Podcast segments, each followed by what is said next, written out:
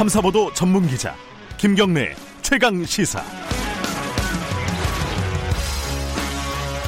김경래 최강 시사 2부 시작하겠습니다.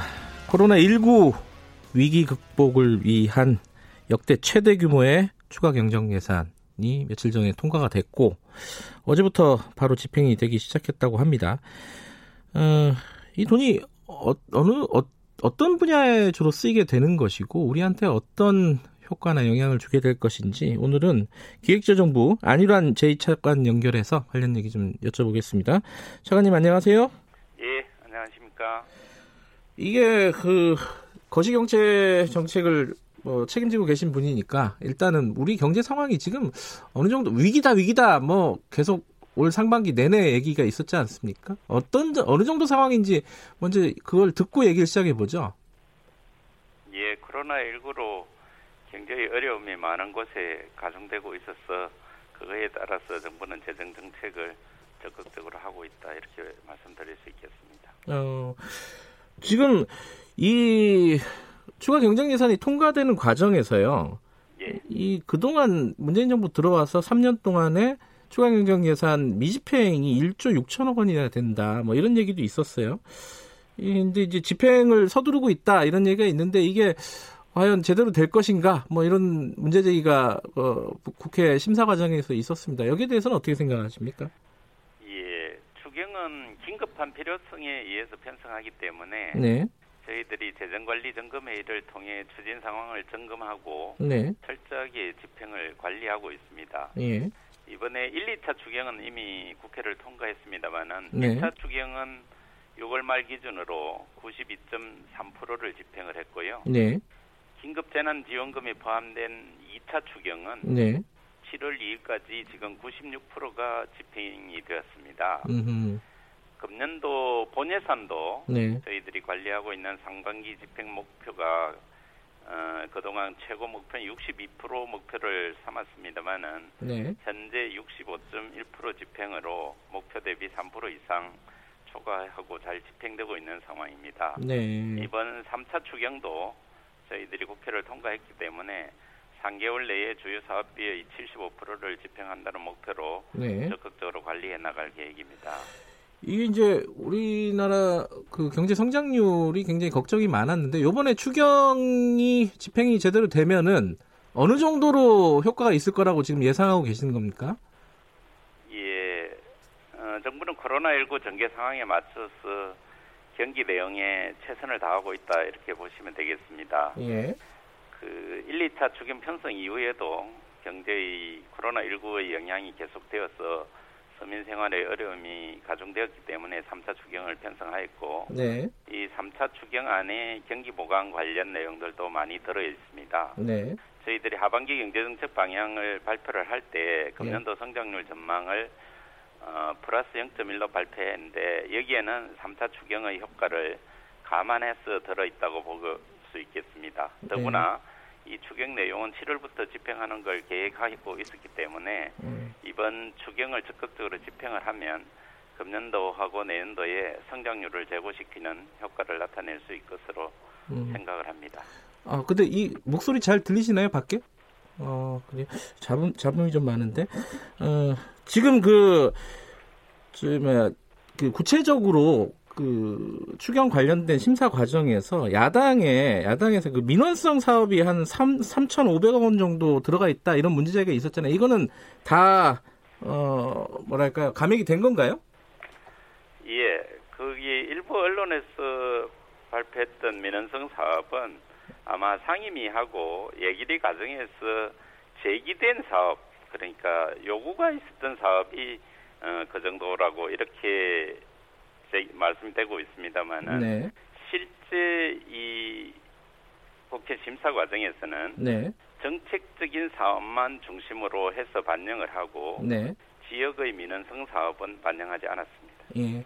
차관님 잠깐만 기다려 주시겠어요? 그 어, 끊어 주시겠어요? 지금 소리가 음질이 좋지 않아서 죄송합니다. 예, 청취자 여러분들 그 전화 상태가 그렇게 좋지가 않아 가지고 저희들이 바로 다시 걸겠습니다. 지금 어, 3차 추가 추가 경정 예산이 어, 지금 어떻게 쓰이고 있는지 구체적인 지점들을 하나씩 좀 여쭤볼 순서인데 어, 지금 음질이 좋지 않아 가지고 잠시 끊고 가도록 하겠습니다.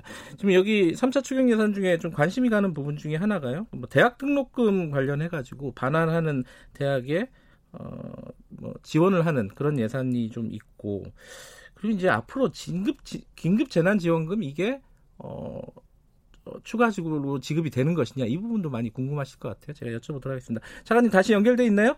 예, 예. 예, 예. 어, 먼저 그 사람들이 많이 궁금해하는 것 중에 하나를 말씀드리면요. 긴급 재난 지원금 같은 경우에는 요번에는 이제 포함이 안 돼 있잖아요. 예. 그 앞으로 추가적으로 좀 포함될 가능성도 있나요? 어, 긴급재난지원금은 지난번에 그 코로나로 인한 어려움을 인해서 한시적, 일시적으로 지원을 했습니다. 네. 그래서 추가적인 그리고 재정을 효율적으로 하기 위해서는 어, 정말로 어려운 곳에 집중해서 쓰는 게 더 효과적이라고 생각하기 때문에 네. 우선은 그 어려운 곳에 집중하는 것에 재정 운영을 집중 우선해야 된다고 그렇게 생각하고 있습니다. 어, 앞으로는 계획은 특별히 없다 이렇게 정리하면 되겠나요? 그러면? 예, 그러면? 현재까지는 그렇습니다. 그리고 또 이제 어, 특히 이제 청년들이 많이 관심을 갖고 있는 부분인데 대학 등록금 관련해 가지고 어, 이 반환을 하는 대학들에게 지원을 한다. 이건 구체적으로 어떤 식으로 지금 방침이 정해져 있습니까? 예, 등록금 반환에 국민의 세금을 직접적으로 투입하기보다는 네. 이 문제는 대학과 학생이 소통하여 협의를 할 사안이라는 것이 기본 입장입니다. 네. 다만 이제 대학도 또 학생도 모두 어려운 상황임을 감안해서 이번 추경의 대학 지원 관련 네. 한시적이고 또 간접 지원 차원의 예산에서 네. 대학 비대면 교육 긴급 지원 사업으로 천억 원이 반영됐습니다. 네. 이것은 대학의 자구 노력을 통해 등록금 반환이나 또 장학금 지급 등이 실제 이루어질 때 그 대학에 한해서 지원을 할 계획이고 이 예산은 온라인 강의나 방역 및 교육 환경 개선 등에 활용할 수 있을 것으로 생각이 됩니다. 그 지금 국회 예산정책처에서요. 그 심, 심사 과정에서 그 얘기가 나왔습니다. 어, 8조 9천억 원이 지금 어, 실업 대책으로 155만 명 대상으로 이게 책정이 돼 있는데 이 실업자 수가 127만 명으로 이제 얘기가 되는데 이게 좀 앞뒤가 안 맞는 거 아니냐 뭐 이런 문제 제기가 있었습니다. 이거 어떻게 보십니까 이거는? 어, 그 부분은 네. 단순하게 어느 시점에 실업자 수와 그 저희들이 일자리 창출 수를 단순히 비교할 수가 없고요. 네, 저희들이 정책의 대상으로 하는 것은 실업자뿐만 아니라 직접 지금 실업 단계가 가지 않은 사람들에 대해서도 같이 모수를 볼수 있고 또 같은 어떤 분이 직업 훈련을 받을 수도 있고 구직급여를 받을 수도 있고 이렇기 때문에 그걸 단순해서 어느 시점에 숫자를 비교하기는 어렵다고 생각이 됩니다. 또 하나가 이 이제 세입이 이제 줄어들 거 아니겠습니까, 그죠? 예. 미래통합당의 이제 추경호 의원 같은 경우에는 이제 30조 정도가 줄어, 줄어들 거다 이렇게 좀 우려를 하고 있는데 이 부분에 대한 대책은 뭐냐? 어, 그 정부에서 이제 세입 경정을 11조로 잡았잖아요, 그죠? 예. 이 부분 좀 부족하게 잡은 거 아니냐? 어, 어떻게 생각하십니까, 이거는?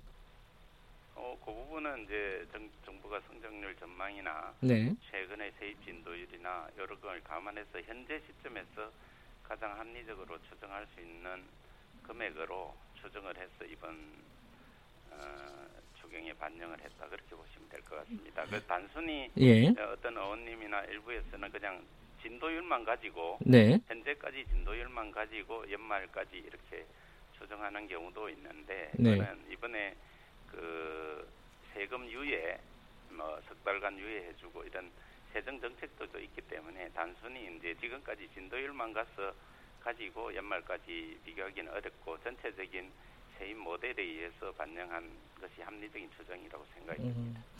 지금 아까 이제 대학 등록금도 잠깐 언급을 해주셨는데 청년들을 위한 정책들은 어떤 것들인지 좀 소개 좀 해주실 수 있나요?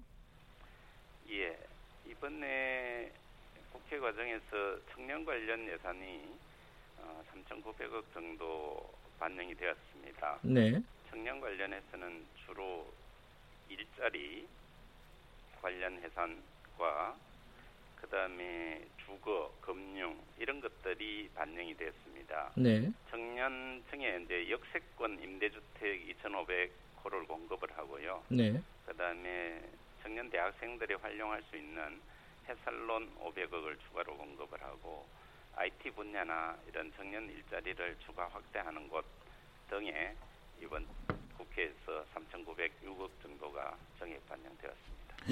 그 지금 이제 세 번째 이렇게 추경이 반영이 된 거는 사실상 유례가 없는 일 아니겠습니까? 그죠?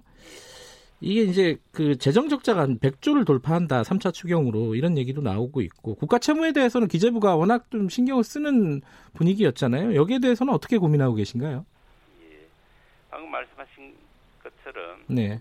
어, 72년 이후 48년 만에 연간 3회의 추경을 편성했다 이렇게 보시면 알 것 같습니다. 여기서도 알 수 있는 바와 같이 네. 이번 코로나 사태는 최근 IMF나 OECD 경제 전망에서 보듯이 전대미문의 위기 상황 이렇게 규정할 수 있을 것 같습니다. 네. 지금과 같이 경제가 어려운 상황에서는 재정이 적극적으로 역할을 해야 된다.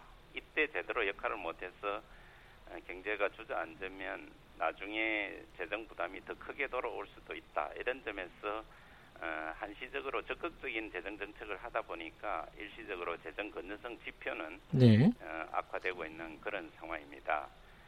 그래서 정부는 어, 단기적으로는 적극적인 재정 정책을 하지만 중기적 관점에서는 재정 건전성 관리에 특별히 노력하고 있습니다. 네. 이번에 3차 추경을 하면서도 재정 건전성 부분을 계속 고민을 하기 위해서 저희들이 최대한 일정 부분은 세출 구조 조정을 통해서 충당을 했고 내년 예산에서도 강력한 지출 구조 조정을 통해 재정을 효율성을 올리는 곳에 특별히 역점을 두고 어, 재정 운영을 해나갈 그런 계획입니다. 이 재정 건전성을 기재부에서 너무 좀 뭐랄까 지나치게 우려하고 있는 거 아니냐. 다른 선진국들에 비해서 우리가 여력이 충분한데도 불구하고 이런 지적들이 항상 있지 않았습니까? 여기에 대해서는 어떻게 생각하십니까, 차관님은? 저희들이 그동안 어, 재정을 건전하게 관리하는 것에 많은 역점을 두고 왔기 때문에 네. 최근에 저희들이 적극적 재정 운영을 해도 현재 우리나라 국가 GDP 대비 국가 채무 비율이 40% 내에 있습니다. 네. OECD 평균이 어, 109% 정도 수준인 것에 비하면 네. 상대적으로 우리는 나은 편이라고 할 수는 있겠습니다. 근데 최근에 최근에 이제 저 경제 위기 극복이나 이런 경기 대응하는 과정에서 음, 국가 채무가 좀 악화되는 속도가 상대적으로 빨라졌기 때문에 그 점에 대해서는 어, 중기적인 관점에서 염두에 두고 계속 저희들이 잘 모니터링하고 대응해 나갈 필요가 있다고 생각합니다. 그 한국판 뉴딜이요. 어, 지금 원래 계획보다 이제 많이 늘려가지고 100조 원을 5년 동안에 투입하겠다는 건데 이게 그 국회 예정처 예산정책처 얘기를 보면은 요번에 이제 5조 1천억 원 정도 들어가 있잖아요. 예. 이게 이제 사업 목적이 불분명하고 어, 효과를 담보하기가 어렵다 이런 지적이 있었어요. 여기에 대해서는 어떻게 받아들이고 계신가요? 예, 한국판 뉴딜은 지금의 경제 위기를 조기에 극복하고 또 포스트 코로나 시대 구조적인 대전환에 신속히 대응하는 그러한 국가적 프로젝트다 이렇게 볼 수 있겠습니다. 네. 그러한 개념 하에 저희들이 금년 하반기에 시급하고 당장 추진할 수 있는 사업들을 골라서 저희들이 추경안에 냈는데요. 네. 국회 과정에서 약간 조정이 돼서 금년 추경 규모는 4조 8천억 수준으로 확장이 됐습니다. 네. 그 안에 내용을 보면 저희들이 이제 디지털 유딜 쪽으로 해서 저희들이 4대 분야 12개 프로젝트에 한 2조 6천억 정도가 반영이 됐는데요. 네. 거기 내용에는 원격 비대면 교육 지원, 그다음에 저희들이 공공 데이터를 공개 확대한다든지 AI 학습용 데이터를 생산한다든지 또 도시나 산단의 디지털화를 가속화시키는 그런 내용들이 담겨 있고 또 저탄소 분산형 에너지 확산 등과 같은 그린 뉴딜 쪽에도 1조 2천억이 반영이 되어 있습니다. 네. 저희들이 이번에 낸 거는 금년 중에 실제 집행이 가능한 부분 중심으로 됐고 이 부분을 추가로 지금 어, 보완을 하고 또 계획을 다시 추가적으로 정비하고 있습니다. 그래서 7월 중에는 종합적인 계획을 어, 발표할 그럴 예정입니다. 7월 중에 다시 발표할 예정이시군요. 예, 예, 알겠습니다. 오늘 말씀 여기까지 드릴게요. 감사합니다. 어, 지금 전화 상태가 어, 굉장히 좋지 않아가지고 어, 청취자 여러분들께 양해 좀 부탁드리겠습니다. 기획재정부 안일환 제2차관이었습니다.